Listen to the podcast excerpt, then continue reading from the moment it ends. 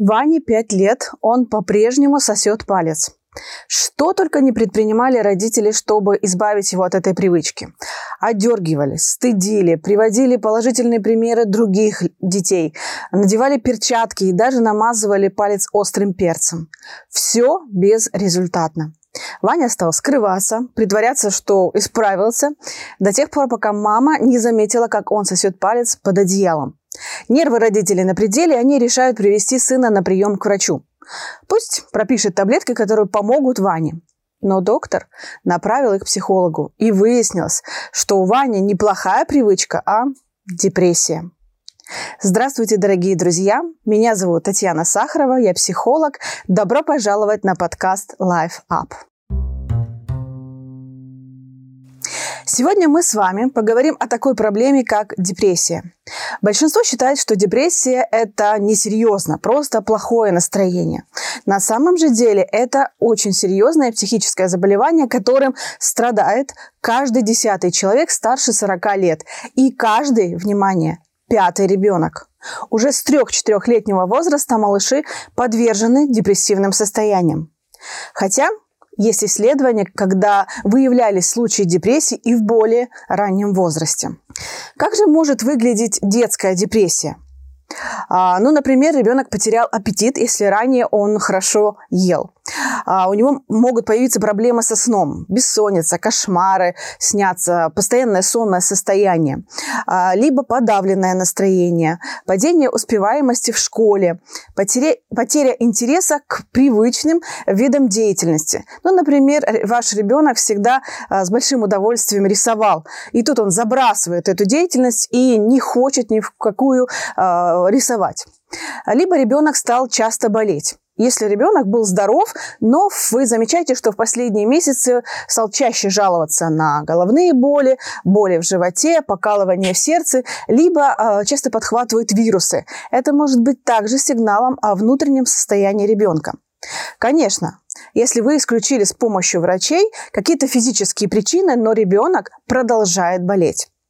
А, либо ребенок очень вялый, безинициативный. Может быть, он э, стал плаксивым, хнычет по любому поводу, раздражен, ворчит или злится. А, либо ребенок стал проявлять какую-то немотивированную э, агрессию, чего-то очень сильно боится, например, новых людей, новых мест, игрушек. Может быть, начал сосать палец или грызть ногти, да, вот э, кончики волос, воротничок, накручивать волосы на палец.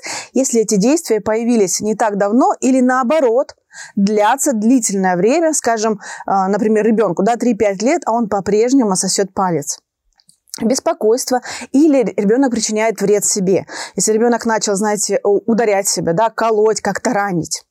Депрессия может развиться даже у младенца в виде э, частых коликов в животе, каких-то болей, частого плача.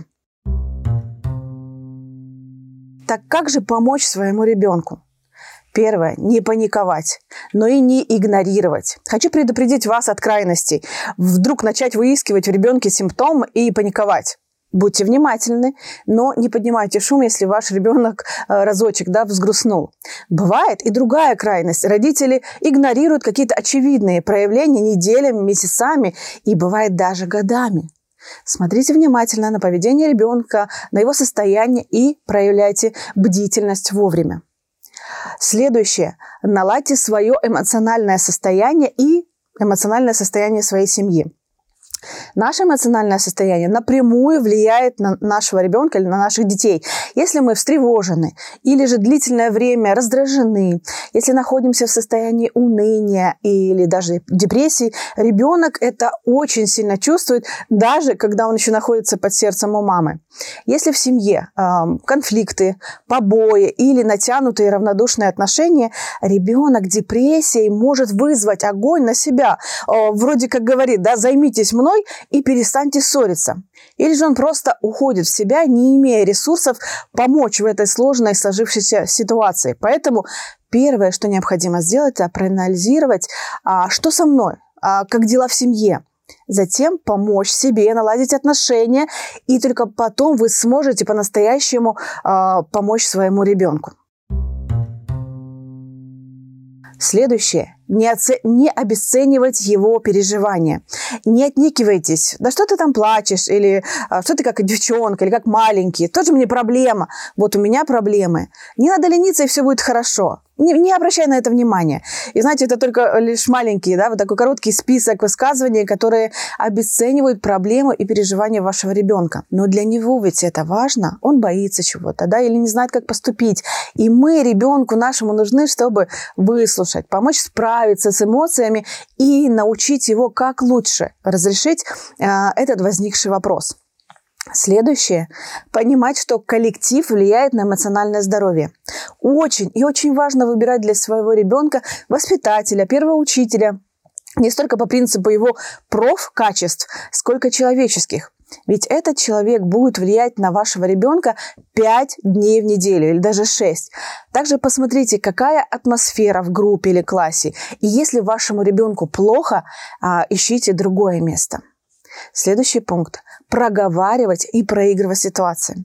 Особенно э, такие вот изменения, как новый город, да, новая школа, развод родителей или смерть близкого человека. Ребенок должен понимать, почему случилось то или иное.